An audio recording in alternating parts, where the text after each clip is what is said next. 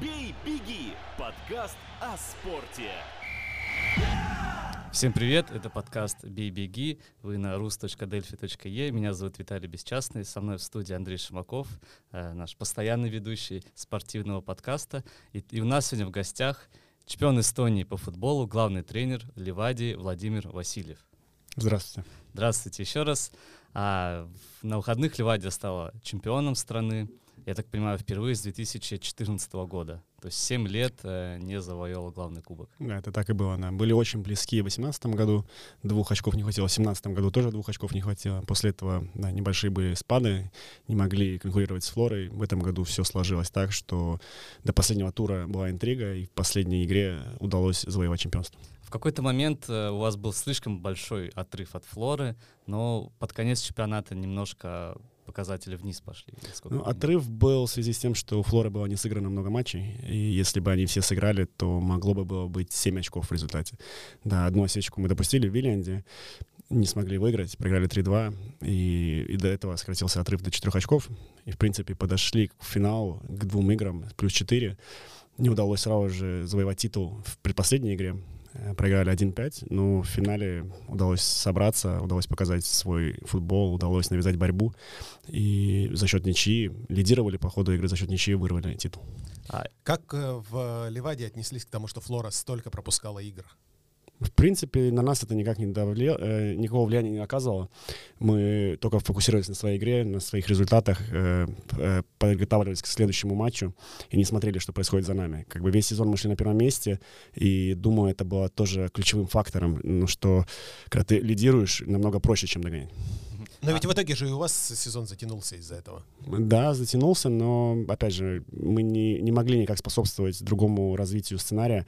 Ковид помешал, э, то помешало, что Флора попала в Еврокубки, и был уже изначально предложен план, что если какая-то команда доходит до группового этапа, тогда календарь чуть-чуть пересматривается, переходится на три круга, и знали, что будем завершать сезон в таких условиях, как была последняя игра. То есть это такой бонус для Флоры, что пересмотрели это Это бонус для футбольного союза, наверное, или как бы для футбольной эстонской державы. То есть э, неважно, кто бы попал в этот групповой этап, это, это было уже предусмотрено. Да, мы не совсем были с этим согласны, потому что, так понимаете, что в декабре заканчивать сезон очень сложно, погодные условия уже такие, что свой футбол лучше показывать на таком поле невозможно, и надо где-то менять чуть-чуть свои принципы, но в целом я думаю, что погода была играбельная, и то есть мы смогли даже на таком поле доминировать где-то с мячом периодически и создавать какие-то моменты и навязывать свою игру. Тут, мне кажется, вот эта погода, э, зимняя, снег постоянный, а, вам больше на руку сыграл, потому что, насколько я могу судить, э, ваша тактика более такой силовой футбол на дальние передачи, на врывание, а у Флоры такой, грубо говоря, эстонская тики, тики-така, где короткий пас. И... Ты сейчас в Флоре это польстил, да, польстил, да, да. Виталий, тики-така, а, вот это не, все. Не было такого ощущения, что вот эта погода вам более на руку, чем в Флоре? На самом деле я игры. тут полностью не согласен. Наоборот, э, мы, э, тики-така, скажем, эстонского футбола, если анализировать все наши игры, э, я думаю, что мы лидеры по позиционной игре в эстонском чемпионате. То есть мы хотим больше доминировать игры за счет короткого среднего паса. То, что мы применяем длинный пас, это связано с позицией соперников. Если нас соперник очень высоко встречает, тогда мы, конечно же, не будем э, затягивать в атаках. Мы видим, там есть пространство, куда вырываться, и поэтому мы играем более прямолинейно. Да, последнюю игру, наверное, мы упростили, не показывали тот футбол, который мы тренируем уже полтора полтора года, потому что были погодные условия таковы. То есть сзади брать риск не было разумно. В целом, я считаю, что на мой взгляд, даже Флоре способствовала эта погода лучше, потому что эта команда, если анализировать, как они играют против сильных соперников, они спадают в центральную зону и хотят контратаковать. И поэтому я думаю, что в этих условиях больше был риск нам ошибиться и Флоре убежать в контратаку, чем наоборот. Но в целом я считаю, что обе команды показывали свой лучший футбол э, в, последнем, в последней игре. И закономерно ничья. Хотя я думаю, если бы нас не удалили, мы бы дожали и выиграли. У вас вообще такая необычная схема пос последние полтора года.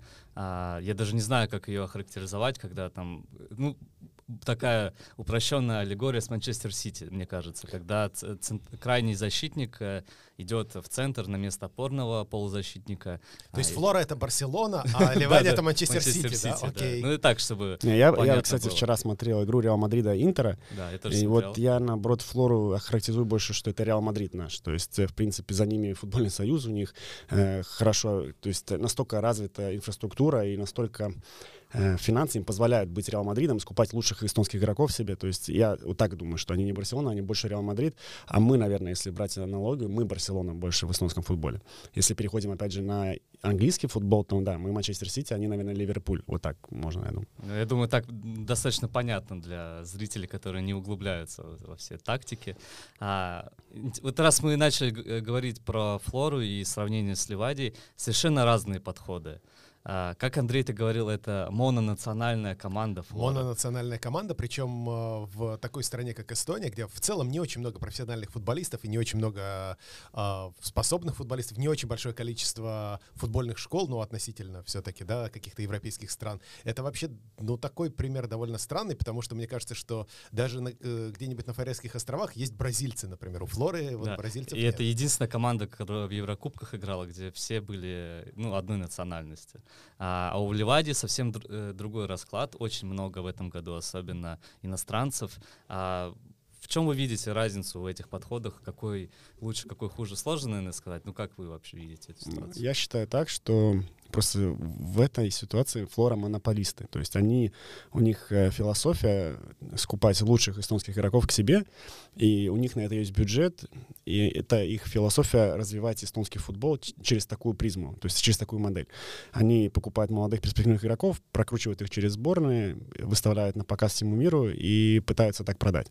Да, и мы бы тоже были не против в такой же схеме участвовать, но мы не можем бороться на данный момент с Флорой, у нас нет такого ресурса, чтобы забирать себе лучших эстонских игроков. И поэтому к нам уже попадают те, кому, э, кто не пригодился Флоре, и мы вынуждены обращаться к иностранным игрокам, потому что на определенных позициях нам нужны си- сильными, качественными игроки, и поэтому мы вынуждены да, брать иностранцев. И это, наверное, есть самое главное отличие нас с Флорой, но мы с этого сезона уже пытаемся менять э, наш вектор. То есть мы концентрируемся тоже на эстонских игроках. Мы запустили скаут-департмент, смотрим в Эстонии э, самых перспективных молодых игроков и стараемся уже связываться с их родителями, с тренерами, с клубами, в которых они играют, и будем инвестировать деньги, чтобы покупать себе тоже хороших эстонских игроков, воспитывать их, и в дальнейшем видим через, может быть, три года уже первые плоды, и первые игроки будут появляться в первой команде. Ну, интересно, почему Флора именно хочет даже э, эстонцев, даже не молодых, то есть они покупают Зенева, Ояма, до этого вот Васильев Некто пришел. Константин Васильев, Васильев, да. да. Вроде бы это уже опытный футболист, и можно было бы при всем уважении даже покачественнее людей найти за эти же деньги, но все равно ищется, чтобы э, вот этот эстонский какой-то дух поддерживать, и чтобы в эстонской сборной играли. Ну да, вот э, там, во-первых, правило есть, э, как бы, что на поле у тебя не может быть, ну вообще не на поле, а в заявке на игру не больше пяти иностранцев. То есть это правило уже лимитирует тебя, и ты вынужден искать эстонских. То есть даже из, из Евросоюза. Да, то есть мы, как Ливадия, мы, конечно, боремся с этими правами, мы хотим, чтобы все, у кого есть ЕС-паспорт, могли быть не иностранцами в эстонском футболе, но, к сожалению... А как же вот дело Босмана, вот это вот все. Оно как-то мимо Эстонии все прошло. Да, все, все мимо идет, и у футбольного союза есть э, свои выводы на этот счет. То есть они хотят развивать э, эстонский футбол, и они говорят, что, возможно, если они примут это э, правило, что Европейский Союз не иностранцы, тогда эстонские игроки будут страдать, хотя с моей стороны это не так, они, наоборот, почувствуют конкуренцию. Я думаю, чемпионат станет намного сильнее. То есть в тех командах, которые там сейчас на предпоследних, последних местах, у них будет возможность подписывать э, хорошего качества эстонских игроков, потому что на сегодняшний момент они все в топ, наверное, 3, топ-4, но если там появятся иностранцы, которые будут более сильными, то ну, это так или иначе им придется искать варианты, где они будут играть, и другие команды смогут усилиться. И да. А вот это правило КТМ, что, что оно значит? Сколько-то воспитанников должно быть тоже в заявке? да, как? то есть на сегодняшний день у тебя должно начать два и закончить один. Но, опять же, футбольный союз позволяет искусственно создавать КТМов, то есть ты можешь, по-моему, я не помню точное число, но ты можешь в сезоне сколько-то игроков сделать искусственно. Вот мы в этом году... Что взяли- это означает? Ну вот мы, например, мы взяли Карл Валнера из Калева, и мы могли его назначить нашим КТМ, то есть воспитанником нашего клуба. А как? Он, он же воспитанник Калева, наверное, или какой-то Наверное, другой команды. Да. Я точно не углублялся в это правило, но знаю, что вот это возможно сделать. И ты, да, искусственно, сколько-то игроков, может быть, два-три игрока ты можешь искусственно назначить. То есть это правило, что два... Я думаю, что там связано и с возрастом. То есть ты не можешь э, взрослого игрока сделать КТМ, а если определенный возраст у него, тогда ты можешь искусственно его подделать. под То есть э, два воспитанника в основе должны начинать. да, и один заканчивается. Со следующего года, потому что, скорее всего, будет э, э, пять замен, то есть на сегодняшний день это три, вся Европа уже играет с пятью заменами, вот на следующий год они планируют ввести пять замен, и тогда, скорее всего, правило будет два начать, два закончить. То есть э, они, опять же, себя так э, подстраховывают, чтобы не было ситуации, как э, Калью делал, выпускал молодого парня в основном составе и сразу же на первой минуте меняли его. Да, это То очень есть- смешно было, конечно. Да, и, и, И такая ситуация же есть в многих чемпионатах, где есть это правило. А в Румынии тоже был скандал, когда там на 19 секунде поменяли человека. Ну что это такое? А почему я всегда удивляюсь, почему бы не дать парню поиграть там тайм хотя бы, ну дайте ему там Др- Другой игрок на поле нужен. выпускают э, молодых, ну настолько он плохой что ли, что он не выдержит даже Ну, тайма. да, у нас тоже такие вопросы возникают, но нам сложно судить за клубы, которые это делают. Значит, это их какое-то видение на данную ситуацию. Мгм. Мы таким правилам ну, не приходим, потому что у нас достаточно своих воспитанников, и поэтому нам попроще. Мгм. А, я тут нашел новость за 2010 год. Так. А, и посчит... там э, Soccer.net делал такую как бы небольшую, э, небольшую статью написал, как дела у наших э, футболистов, которые играют за рубежом. Так. Я насчитал там 28 фамилий которые в 2010 году э, играли за рубежом. Это, ну, не считая там каких-то любителей, это на топ уровне. А сейчас э, я нашел эту новость за ноябрь или октябрь 2021 года, там от силы 10 фамилий будет. А почему так мало исландских футболистов стали уезжать за рубеж? Вот я тоже задаюсь этим вопросом, и мне очень ну, удивляет эта ситуация, что мы, как Ливадия, например, мне легче судить о Ливадии, не можем продать своих эстонских игроков за рубеж. То есть единственный вариант — это отдавать бесплатно, тогда кому-то они интересны. То есть клубы не могут зарабатывать на этом. Может быть, это тоже является как причина, что никто не хочет отпускать своих лучших игроков бесплатно за рубеж. И как раз вчера я ходил еще на один подкаст, и развивалась эта тема. И я высказал такое мнение, что пока у нас не будет, вот как вы говорите, как в 2010 году было, хотя бы 11 основных игроков в сборной Эстонии не будут играть за рубежом, очень сложно нам развивать свой футбол как таковой. То есть я вижу тоже это очень большая проблема, и мы, как Ливадия, работаем над этим. Мы пытаемся наших игроков трудоустроить за рубежом, но, к сожалению, как бы все, когда слышат сумму, даже минимальную, что мы просим за игрока, за трансфер, сразу же отказывают нам. То есть э, какое-то сложилось такое мнение вокруг эстонского футбола, что здесь э, игроки неквалитетные, а если даже какой-то квалитет есть, то из принципа никто не хочет за них платить переходные суммы. То есть все А, хотят а- бесплатно. а почему с- какой-то прецедент было, что эстонский игрок уехал? Э, Это как э, в 2000, после 2008 года, да, российские игроки уехали в Англию, там у них получилось, не получилось, и после этого опять был спад, что сейчас почти практически а, в Европе никто Там не еще играет. связано, Ви- Виталий, с тем, что все-таки в России зарплаты пошли вверх, и зачем российскому игроку куда-то уезжать, чтобы получать Окей. меньшие деньги, Да, а- а какая в каком при-. Да, вот, ну есть какая-то причина. Почему, какая причина с эстонским футболистом? Почему их меньше стали продавать? Так, Уровень у них упал э, или, или что случилось? Я думаю, что на самом деле у нас есть много квалитетных игроков. Наверное, просто какой-то был плохой опыт. Вот я знаю, что на определенном этапе вот лучшие наши бомбардиры, там Тармо Немело, Игорь Субботин уезжали за рубеж, и на- я думаю, они забивали порядка 40 голов в сезоне здесь. И когда уезжали туда, там не могли себя реализовать. И, может быть, это какой-то тоже след оставляет на эстонском футболе, что они видят, да, в этом футболе ты прогрессируешь, ты забиваешь 40 голов, но приезжая туда, ты не можешь и одного забить.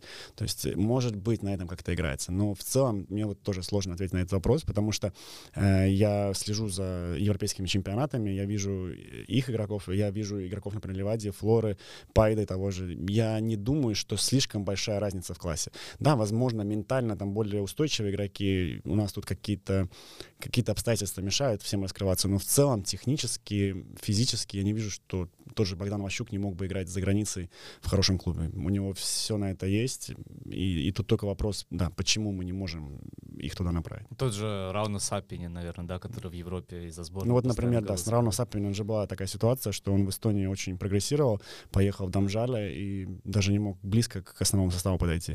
Опять вопрос, почему? Не хватает... Хотя это не Интермилан, наверное, все Именно, именно. И, может быть, не хватает где-то характера, что на эстонском уровне они играют без конкуренции.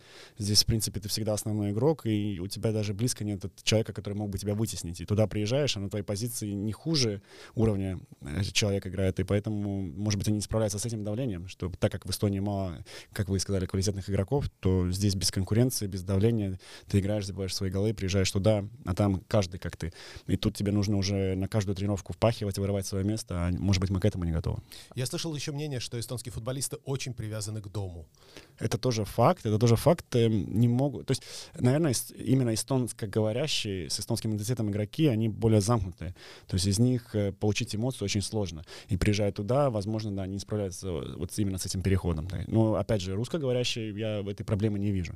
И из русскоговорящих, наверное, больше уезжало, если так подумать. Да, Васильев, Зинев, тот же, например, Никита Андреев, кто сейчас в Ливаде у нас помощник тренера, он тоже уехал, играл в Испании, в России играл. То есть э, там какие-то обстоятельства не сложились, мог и даже я знаю, что в ЦСКА заиграть.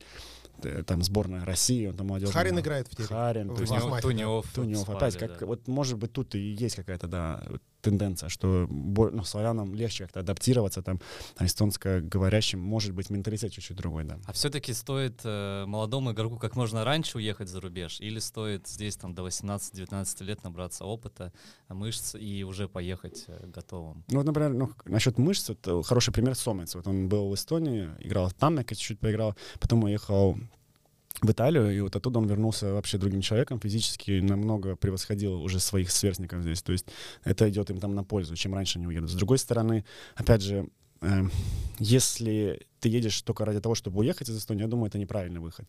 То есть э, они могут, наоборот, сломаться там ментально и, и не выстрелить. То есть многие думают, родители, вот мы раз общаемся в академии с игроками, с их родителями, они думают, что чем раньше уехать, тем лучше. На самом деле, если игрок маленький, там, 15-16 лет, едет один в другую среду, это может его и похоронить все его амбиции, и как бы сломать его полностью. Поэтому, наверное, тут должен и клуб чуть-чуть помогать игрокам и находить такие клубы, где реально он будет развиваться и где среда будет ему больше подходить. Поэтому я считаю, что просто каждый каждому нужно свое время. То есть mm-hmm. либо ты в 16 едешь, если ты уже сформировавшаяся личность. Если видишь, там, например, вот Юргенс, э, Оливер, который играет сейчас там в Интер Милане, вот он уже было видно, он в 13-14 лет с таким характером бойцовским был, то есть ему не было сложно адаптироваться. А есть такие игроки, которые более замкнутые, они талантливые, но я думаю, что им есть смысл здесь обкатываться до 18-19 лет и тогда ехать. Но опять же, есть большая проблема, что после 23-4 лет эстонские игроки никому уже не нужны. То есть, когда они молодые, еще кто-то на них смотрит, какие-то академии, а когда переваливают за 23-24, то, в принципе, они становятся стариками, по мнению европейских клубов. Отлично. А давайте немножко о плохом поговорим. А, когда год назад э, Сергей Лепниц ушел из Ливадии, он пошел подрабатывать муниципальную полицию. Я задумался, что у нас, э, у футболистов, настолько маленькие зарплаты, что если тебя там снимут 20-30%, то ты вообще никак не справишься. Или у полицейских настолько большие. Да или у полицейских настолько большие. А как, многие ли футболисты, вот, которые играют в высшей лиге, Э, подрабатывают или нуждаются в каком-то дополнительном заработке от, э, чем от зарплаты, которую клуб платит? Ну, я думаю, что все, кто бьются за топ-3 места, 100% не должны этим заниматься. То есть на сегодняшний день э, уровень зарплаты эстонских футболистов вырос намного. То есть если я думаю о том времени, когда я еще сам играл, либо может быть, даже 17-16 год. И на сегодняшний день зарплаты, я думаю, даже почти два раза выросли. То есть Ого. Я, я знаю как бы ведомости их, и я думаю, что точно не должны подрабатывать. Если мы говорим о, наверное, шестое место и ниже, там, наверное, если, скажем так, ты не молодой игрок, который амбициозный, хочет прогрессировать, куда-то уехать или заиграть там в Ливаде, Флоре, Пайде, Немегалью, то, в принципе, этих зарплат хватает. Но если ты уже ну, возрастной игрок, тогда есть смысл задуматься о чем-то другом, потому что если ты не наверху, не в топ-командах, топ-грандах эстонского футбола, то, скорее всего, туда уже не попадешь, если ты, тебе там 25-26, ну, очень сложно. И поэтому тут, да, наверное, они выбирают совмещать какие-то специальности. Ну, вот недавно было интервью на эту тему на sports.ru, Федотов, да, да, по-моему, фамилия у игрока, который сказал, что ему сейчас выгоднее класть шпалы в Силоме, работать э, э, разнорабочим, чем подписывать контракт с э, Нарвой Транс, потому что контракт подписывается с марта по ноябрь, и в итоге получается, что ему в декабре снова искать новую работу, а зачем ему это надо, если у него тут стабильная зарплата. И вот э, Нарватранс это вроде как еще в недавнем прошлом один из лидеров э, чемпионата. Ну, в топ-5 там В топ-5, да. Как так получается, что э, контракты у людей, ну, не охватывают зиму? Ну, для меня это тоже, на самом деле, как бы плохая новость. То есть я, я не понимаю, как, как можно, как руководство Нарва Транс может себе такое позволить. То есть я с этим не сталкивался. То есть в Ливаде всегда контракты, ну, минимум на год, и полный год тебе выплачивается. Ну, больше, большинство это 2 плюс. То есть мы все-таки хотим, чтобы наши игроки чувствовали себя защищенно, чтобы у них не было этого соблазна пойти куда-то работать. И вообще не понимаю, как на профессиональном уровне ты можешь себе позволить заниматься чем-то другим, кроме футбола, если твои амбиции выигрывать титул, например. То есть я с этой перспективы смотрю. А что касается Нарвы Транс, да, наверное, если у тебя реально там с марта до ноября контракт, у тебя нет выхода, как не подрабатывать. То есть, но опять же, я говорю, что деньги, наверное, если ты молодой перспективный игрок, не должны у тебя стоять на первом месте. То есть ты должен жертвовать чем-то, и если надо жертвовать, ну там, я не знаю, жить где-то в общежитии, там есть, ну, ну опять же, есть, это очень важно для восстановления. Ну, а, как бы не покупать себе новые вещи, там, не ходить с девушкой в кино, а сконцентрироваться только на футболе. И если твои амбиции стать футболистом, то, наверное, надо жертвовать этим. А можете назвать э, среднюю зарплату топ-4 клубов э, в Эстонии у футболиста? Средняя. Ну, я думаю, я думаю, что она около двух тысяч уже. Я так думаю. А, окей. Да, у меня был вопрос э, про вашего помощника Никиту Андреева, который в свое время уезжал в Альмерию, насколько я помню, в Испанию. И, наверное, футболист такого калибра пригодился бы сборной Эстонии в свое время. Но у него был российский паспорт, и несмотря на то, что большую часть карьеры он отыграл здесь, э, за сборную Эстонии он так и не сыграл, играл за российскую молодежку, в основную сборную не пробился. Очень похожая ситуация сейчас с Евгением Хариным, который не играет за сборную Эстонии, который играет сейчас э, в Ахмате, у него российский паспорт, несмотря на то, что он все-таки воспитанник эстонского футбола. А насколько вообще такие вещи идут на пользу эстонскому футболу, в том смысле, что мы не помогаем спортсменам с гражданством. Насколько я понимаю, а, в... Ну, не как в России, по крайней мере, да. Вот абсолютно не так, как в России, да. А, не помогаем спортсменам с гражданством, и в то же время у нас есть лимит на легионеров. Ну, как бы вот что это такое? Ну, я думаю, я думаю, что есть хороший пример, например, Закария Берграшвили, который был грузинский паспорт, но у него было желание получить эстонский, и он это сделал, и в принципе... Он же 10 лет ждал, 10 лет! Его, его так и не вызвали в сборную Эстонии, это еще больше мне непонятно понятно. Не, его бы вызвали, но там проблема с тем, что он один раз был заигран за сборную главную Грузии, по-моему. Товарищеский матч был да. с Эстонией. Как раз со сборной Эстонии, да. И вот из-за этого как бы ну, УЕФА не позволила его зарегистрировать как в эстонскую. А, да. да, то есть так бы вызывали, да? Я думаю, у него бы хотя бы шанс был. То есть, угу. а, насколько я помню, там была проблема в том, что просто УЕФА не разрешила ему представлять эстонскую сборную. То есть, в принципе, есть пример, где грузин выучил эстонский, то есть вообще другая культура, и говорит на эстонском, в принципе, свободно. И он предо... ну, у него есть эстонское гражданство. Я думаю, что здесь больше за Харина, за Никиту Андреева их желание. То есть я думаю, если бы у Никиты или у Жени было бы желание получить эстонское гражданство, то они бы могли это сделать. Это не настолько сложно. Я знаю эти тесты, которые им там нужно проходить и сдавать. Знание эстонского там тоже, то есть оно достаточно поверхностное, тебе не надо углубляться в знания. Б1. Да.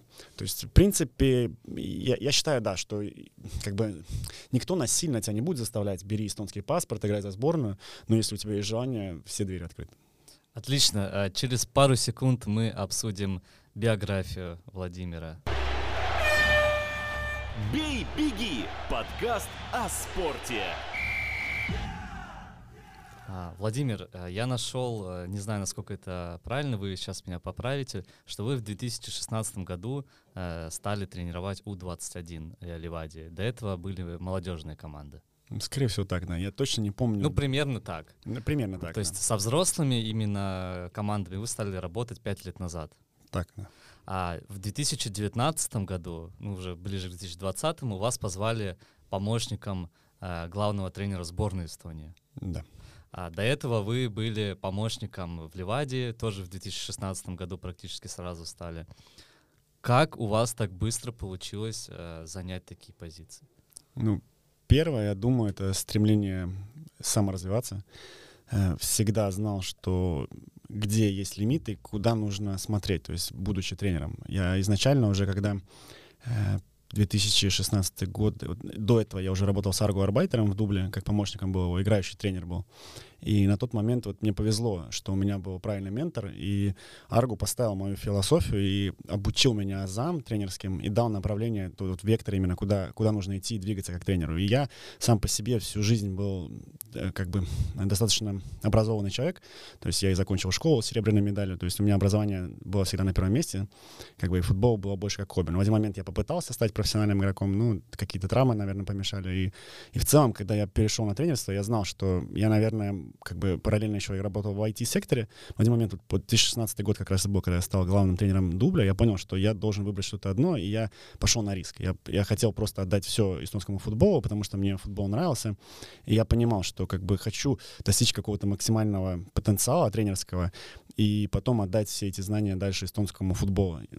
И поэтому как бы у меня не было проблем развиваться, и в принципе я все время ездил на какие-то курсы, изучал что-то, смотрел в интернете, и постоянно был как бы в активном развитии. И когда по-моему, с Игорем Принцем начали в 2017 году работать, я уже тогда понимал, что как бы минимум, минимум это эстонская премиум-лига, должен быть главным тренером, и пытался вот каждый год записывать, развиваться и делать какие-то пометки, чтобы, чтобы быстрее прогрессировать в этом, в этом направлении и стать, и взять эту должность. Андрей, ты понимаешь, человек э, забил на IT, а, и пошел работать тренером просто. Но вообще я хочу сказать, что о, о, к нам приходят настоящие фанаты спорта, да. Виталий. У нас на этом же самом стуле сидел Роберт Роба, который тоже, в общем, ну, фанат своего дела. Сейчас тоже играет... в 15 или 16 лет уехал в Хельсинки. Да, там... и его отец да. работал таксистом ради того, чтобы Роберт стал хоккеистом, и Роберт стал хоккеистом, и сейчас играет за Северсталь. И вот, э, Виталий, у нас просто очень правильные гости. А, ну, то есть вы еще... Давайте немножко про ТТУ Пару слов mm-hmm. буквально. Э, вы закончили бизнес инфотехнологии. Да. А, магистратуру или бакалавриат просто? И то, и то. И то. Какое количество профессиональных футболистов в Эстонии окончили ТТУ? То есть, ну, то есть и в это время вы еще были игроком э, Ливадии? Да, да. Я параллельно учился и работал еще и в Спортланде, я помню. То есть у меня было так, что я шел, например, на работу в Спортланд, до обеда работал, потом быстро бежал на какие-то лекции, оттуда ехал на тренировки, то есть было сумасшедшее время. Uh-huh. Но опять же, это очень много дало опыта и знаний, в принципе, есть где их применить. И в то же время вы родились э, в Магадане, как написано. Да, да, да. А во сколько лет сюда переехали? Мне было, я думаю, год-полтора, может быть. Ага, а то есть еще в советское время, вы 88-го года рождены, да, где-то да. в 90-м, а 80 Ну, примерно так, да, потому что родители поехали туда на заработки, вот, и потом мне там не подходил климат, то есть у меня что-то были какие-то проблемы со здоровьем там в а, Магадане. То есть есть люди, которым климат Магадана подходит? Наверное, я не знаю так точно. Родители говорили, что они бы остались еще там работать, но из-за меня уехали. Там, возможно, только зарплаты подходили да, в советское да. время, а вот все остальное, наверное, угу. нет. А закончили русскую или эстонскую школу? Э, русскую школу, Угу. Потому что сейчас, когда я смотрю ваше интервью, вы просто на идеальном каком-то эстонском разговариваете. Ну, вот эстонский, наверное, больше всего практики получил вот, э, в университете. То есть для меня сначала это было шок, терапия. То есть я туда приходил, и три месяца первых я просто плавал в эстонском языке. Но потом пришлось обучиться, и, и в принципе оттуда я, наверное, больше всего словарного запаса получил. Плюс работая в Спортланде с эстонскими клиентами работаешь, ты так или иначе начинаешь говорить. На скольких языках сейчас приходится общаться? Ну, наверное, больше всего общаемся на русском и английском, и на эстонском с друзьями. А, а то есть э, в команде, на тренировках у вас какой рабочий язык? Английский, да. На английском. А, окей. А сейчас вы тоже продолжаете играть? Нет, точнее, не, не, не этот вопрос. Тоже про футбол хотел спросить. Давай. Как э, стать играющим тренером? То есть э, вы играли в, в какой лиге? Ну, в первой лиге. В, в первой лиге, и играл. тут э, к вам подходит руководство, или вы сами подходите, я хочу быть и, и играть, и тренировать. Я было по чуть-чуть по-другому. То есть я тренировал на тот момент 2005 год, и в один момент мне нужно было сессию сдавать, я от, как бы ушел от футбола, ну, как от тренерства и на полгода, и, ну, параллельно играл в дубле. И через какое-то время Арго, по-моему, ушел его помощник, и он говорит, не хочешь ли попробовать быть моим помощником? И на тот момент мне это казалось очень аттрактивным. Я был капитаном ком- команды, и дополнительный стимул был мне помогать ребятам на поле именно. Uh-huh. И так получилось, что я стал играющим тренером. А после того, как Арго ушел из Ливади системы, я взял обязанности его на себя, то есть я стал главным тренером, и тогда я, конечно, уже прекратил играть.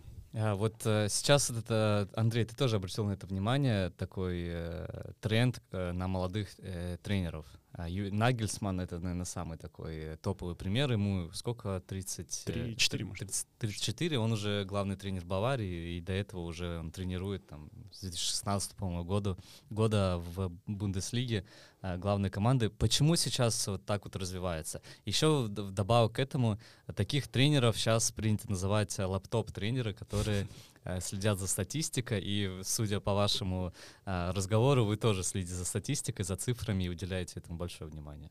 А, ну, все, что связано с лаптопом, это у меня врожденно вот, по специальности. То есть мне тоже было, это был большой плюс для меня, когда я пришел в тренерство относительно других тренеров, которые были на тот момент в Эстонии. То есть они были более возрастные, и знание компьютера, конечно же, не такое, ну, поверхностное оно было. И так как я знал все об этом, то есть я пытался даже какие-то софт писать, программы для того, чтобы мне было легче там тренировать или вести какие-то а, уч- отчеты по игрокам и все такое. То есть для меня это было очень интересным. И второе, почему, наверное, так много тренеров именно молодых, потому что очень стало много информации, э, как бы все открыто. Раньше, наверное, такого не было. Нужно было читать книжки, и, конечно же, молодым это было не так, может быть, интересно. И как бы передавалось все из поколения в поколение знания. На сегодняшний день все открыто, ты уже можешь, в принципе, вот как я, мне было 20, наверное, 3, я, в принципе, уже начинал тренерскую какую-то карьеру там потихоньку, и э, все ну, в доступе есть. То есть ты можешь пойти э, скачать какое-то видео, ты можешь, э, грубо говоря, посмотреть, что делает там Барселона та же или Манчестер Сити. То есть у тебя все открыто, тебе не надо никуда путешествовать, и можно быстрее образовываться в разы. Я думаю, может быть, это как-то связано.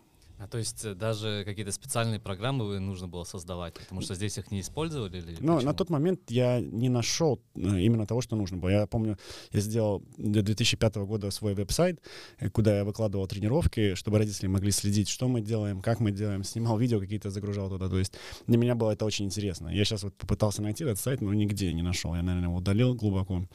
Вот. Но там очень интересно было. Я хотел посмотреть вообще, сделать анализ, с чего я начинал, с каких упражнений, просто посмеяться над собой. То есть как я прогрессировал. И, в принципе, вот мне, мне было это интересно. Мне было интересно с этим играться, записывать, я говорю, тренировки. Тогда на тот момент я уже с телефона снимал их, показывал игрокам там какие-то моменты. То есть э, я не видел, что кто-то еще рядом это делает. Но, опять же, наверное, это было связано с тем, что у меня было образование, мне было попроще с этим. А сейчас э, в Ливаде вы тоже какие-то новшества? Там дроны летают на тренировках? У нас летает, да, дрон, летает дрон, и мы пытаемся каждый раз развиваться, но мы лимитированы в бюджете. То есть у меня есть идеи, где мы можем еще больше прогрессировать, но, например, там одно из решений стоит, например, 10 тысяч евро. И не так легко у клуба взять эти деньги. То есть, понятное дело, что они поддерживают эти идеи, но бюджет лимитирован, и нужно искать, может быть, спонсоров каких-то. То есть, ну, мы видели, uh-huh. все уже используют возле стадионов э, большие экраны, где можно live показывать какие-то нарезки, менять что-то тактическое. Вот у нас до этого еще далеко, но дрон мы уже используем два года, и, в принципе, это, это наверное, самая высокая технология в нашем клубе. Но, может быть, выход в Лигу чемпионов как-то э, повлияет на эти клубные решения и на бюджет? Я очень в это надеюсь. И, в принципе, я думаю, на сегодняшний день, если бы это была бы номер один примарная вещь, которая нам нужна, без чего нельзя, мы бы ее взяли. Но есть куча других маленьких деталей, которые нужно поправить, там, начиная от питания, заканчивая, там, нам нужен тренажерный зал свой построить, и есть деньги, ну, вещи, куда нужно инвестировать. У же очень маленькая база. Да, Мария моя, она достаточно маленькая, но я думаю, что самая красивая в Эстонии. То есть я лучше бас нигде не видел в плане места расположения. На, горе находится и очень красивый вид оттуда. И, в принципе, она приватная. То есть там, чтобы, если, например, Ликок взять, там все время проезжая часть, там поезда ездят, то есть все, все наблюдается. У нас, в принципе, закрытая, и туда, чтобы попасть и посмотреть нашу тренировку, достаточно сложно. И мы в перспективе хотим эту базу развивать. У нас уже есть бюджет, будет строиться там мани- не манеж, а административное здание. У нас там будут конторы, своя баня, здание, свой зал там, где можно разминаться. То есть все там будет развиваться. Я думаю, в ближайшие пять лет это будет лучшая, лучшая база, инфраструктура в Эстонии. Питание вы хотите столовую свою сделать? Ну вот да, когда этот дом появится, это номер один, что мы хотим имплементировать сразу же, потому что у Флора это есть, это большая... Большое Флора единственная команда, мне кажется, у которой есть своя столовая. Да, и вот это преимущество, это ну, колоссально. То есть это, это сплочает команду, это место, где ты все время находишься, кушаешь вместе, развиваешь какие-то идеи. Ну наверное, можно контролировать питание Конечно же, конечно, контролировать питание ты можешь и в академии каких-то уже игроков приучать к профессионализму. То есть это очень важная часть, чего у нас сейчас нет. У нас как бы мы поставили, э, как сказать, строительный такой контейнер, там сделали столовую, но она больше для завтрака, там игроки могут перед тренировкой там съесть какие-то фрукты. То есть такое что-то начали уже делать, но следующий шаг — это своя столовая. Я, я правильно понимаю, что вы в вашем тренерском тандеме э, отвечаете за вот эту за статистику, за новые технологии, за вот все вот эти припомбасы, а ваш коллега больше за психологию, какую-то мотивацию. Ну да, Марко очень сильный психолог, то есть э, у него колоссальный опыт за плечами, и он умеет очень, я думаю, на топ уровне мотивировать команду игроков. То есть это его очень сильное качество. Плюс он на себя берет э, многие тактические задумки. То есть мы их обсуждаем, он внедряет, и состав как бы тоже на нем. Да, за мной стоит это вот... Э, я взял на себя очень много всяких вот этих э, компьютерных вещей. То есть у нас там есть все платформы, где мы ведем статистику, где мы тоже анализы какие-то об игроках пишем, анализы соперника, своя игра, плюс э, стандартные положения тоже на мне сейчас. И, в принципе, у нас как-то так распределение идет, что, чтобы не перегружался никто. То есть каждый может сфокусироваться на каких-то вещах. Да, мы иногда дублируем друг друга, делаем одинаковые вещи, но в целом какие-то есть распределения. Но это не очень обычная история, когда два главных тренера. Все-таки обычно есть главный тренер и помощник. На моей памяти вот э, в сборной Швеции были два главных тренера одновременно, но вот вот таких примеров у я Калева сейчас, э, у таллинского Калева, по-моему, тоже да, два главных да, тренера. Да. Швеция, Калев, такие были ситуации, и у нас как бы э, ну, там была смешная ситуация, что когда меня назначали главным тренером, я попросил, чтобы Марку тоже приехал, потому что мне было с ним очень комфортно работать, мы друг друга знаем, философия одинаковая, и на тот момент у нас как бы как будто бы тоже два скажем так, владельца. То есть у нас Виктор Левада и Андрей Лешкин. То есть и мы посмеялись тогда, почему, если у нас два владельца, почему не может быть два тренера? То есть Левада вам дает указания, а Лешкин э, Савич? Наоборот. У нас так, что Левада больше похож на Савича, а Лешкин на меня. То есть а. мы в таких тандемах работаем. Отлично, хорошо. Э, будем закругляться. Кто для вас идеальный тренер? Ну, честно, всегда пытался брать идеи Гвардиолы, то есть э, он очень сильный тактик и мотиватор. То есть э, интересно за ним наблюдать. Плюс сейчас вот Клоп очень-очень интересный. И, может быть, третьего бы назвал я... Даже не назвал. Ну, Клоп, наверное, и Пеп вот мои любимчики. Окей, а какие... А, на, да. э, напоследок, можно один глупый вопрос? Да-да-да. Владимир, как часто вас путали с Константином? Честно, никто не путал, но были бонусы, которые я использовал, во всяком случае.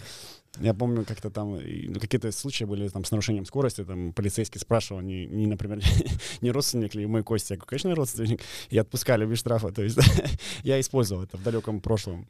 Окей, okay. а какие у вас вообще тренерские планы? То есть э, я так вот мало знаю эстонских тренеров, которые уехали, например, за границу. Или у вас только вот э, Левадия и там главный тренер сборной Эстонии, например? Честно, как бы хотелось бы очень уехать за границу, и я всегда, как бы это у меня под, где-то под, на подсознательном уровне висит, что я должен уехать отсюда, пробовать свои силы за границей, и хочу, как бы, ну, я в самом начале сказал, достичь своего потенциала максимального. То есть я не знаю, где он, и вот это как бы показало бы работа за границей, получить свой опыт, получить этот, какую-то, наверное, культуру спортивную. То есть у нас культуры такой, так, как таковой нету, футбольной и спортивной тоже. То есть хотелось бы поработать в стране, где это очень развито, где можно чувствовать поддержку трибун, где всегда какое-то давление, как бы в Ливаде тоже оно всегда есть со стороны клуба, но, в принципе, хотелось бы вот окунуться в эту атмосферу и посмотреть что, ну, на том уровне игроки, как воспринимают информацию, как с ними работать, потому что я чувствую, что эта разница большая очень, потому что когда к нам приезжают игроки из-за границы, кто поиграл на хорошем уровне, ты сразу же видишь, насколько они ментально более сильные, чем наши игроки, то есть насколько они быстро усваивают какие-то нюансы. И вот мне бы очень было интересно вот э, этот, эту составляющую посмотреть. И, конечно же, себя попробовать на другом уровне и с другими игроками. И, в принципе, потом, как бы в идеале, как я вижу, это набраться максимально опыта и вернуться в Эстонию, и тогда уже здесь попробовать передать это все и развивать нашу эстонскую культуру. Юрген Хен сказал, э, главный тренер Флоры, что он уедет э, даже там в какой-нибудь не самый сильный чемпионат помощником, но чтобы уехать и набраться опыта. А есть ли какие-то чемпионаты, э, которые более симпатизируют? Ну, мне очень нравится испанский чемпионат. Конечно же, уехать в Ла Лигу — это, наверное, мистика, но но я думаю, там во вторую, третью лигу это достаточно реально. Вот мне вот хотелось бы там поработать, потому что именно философия их игры очень совпадает с моим. Но думаю, реально, реально это Польша высшая лига, может быть, Венгрия.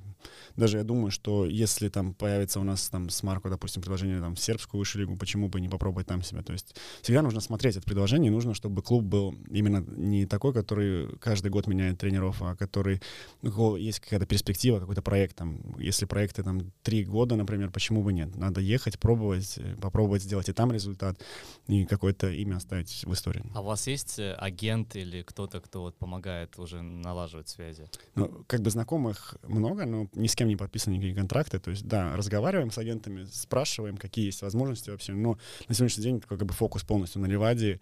Следующий сезон будет очень важным для нас. То есть хотим э, обязательно поднять уровень всего, как бы и в стафе, и в команде, и клуб хотим на более высокий уровень поднять. И как бы основная задача не остаться на этом месте, а сделать шаг еще вперед, попробовать в Европе что-то показать. И поэтому пока что все мысли здесь, но, конечно же, есть интерес ну, у агентов поспрашивать, что можно куда-то уехать. Но я думаю, опять же, что на концу концов, если мы такой результат делаем, то это не останется без внимания. И мне, например, вот интересно было, э, недели две назад писал один агент, он работает в Испании, и он сказал, что э, просто один игрок был, которого как бы предлагали в Ливаде. И он ради интереса посмотрел, как бы, какой футбол Ливаде играет, и он сказал, что это достойный футбол, и не ожидал увидеть такой уровень, как бы тактический э, в эстонском чемпионате. И для него это был сюрприз, и он сказал, что это, вот он как в Испании работает, это его основной рынок, он сказал, что вот для испанских, ну, как бы, чемпионатов это топ-топ-класс, который он бы, он, ему нравится, он попробует, может быть, в дальнейшем что-то где-то зарекомендовать. Я думаю, так и есть, как сарафанное радио, то есть люди какие-то, они ну, думают, что эстонский чемпионат слабый, но если сюда погружаешься, смотришь и замечаешь такие вещи, это очень приятно, это значит, что все-таки мы работаем в правильном направлении, и все может получиться. Понятно, что до Еврокубков еще далеко, но признайтесь, думаете уже о том, как будете стартовать в Лиге чемпионов? Да, это, это будет на самом деле очень непросто. То есть в этом году Эстония опустилась, и начинать нужно с предварительных раундов. То есть мы, если Флора начинала с первого квалификационного раунда, нам нужно сначала еще выиграть двух оппонентов до этого, чтобы попасть в этот первый квалификационный раунд. То есть это будет очень непросто. Грубо говоря, чтобы нам попасть, как Флора в этом году в Лигу конференции, нам нужно минимум выиграть четырех соперников, а Флоре достаточно было двух. То есть это, это большая разница, и поэтому как бы планы у нас есть, у нас есть уже намечен точный как бы путь к этому, к, к этой, ну, к, к этой дороге в групповой этап. То есть у нас приоритет попасть в группу, и теперь главное ну, найти правильных людей. В став мы хотим добавить чуть-чуть пару тренеров, и хотим еще пару игроков усилить, пару позиций. Поэтому я думаю, что у нас это должно получиться, либо хотя бы мы, мы должны попытаться все сделать для этого. Отлично. Ура! Спасибо вам большое, Владимир. А, это мега интересное интервью. Я даже не ожидал, что оно такое получится. А, удачи вам в следующем сезоне. А, Ливадия, надеюсь, пробьется в Лигу конференции, а кто знает, может быть, и в Лигу Европы. И спасибо, что послушали нас. Слушайте наш подкаст на всех платформах SoundCloud, Google, Apple. Читайте наш портал rus.delphi.e. С вами были Владимир Васильев, Андрей Шимаков, Виталий Бесчастный. И до новых встреч. «Бей, беги» — подкаст о спорте.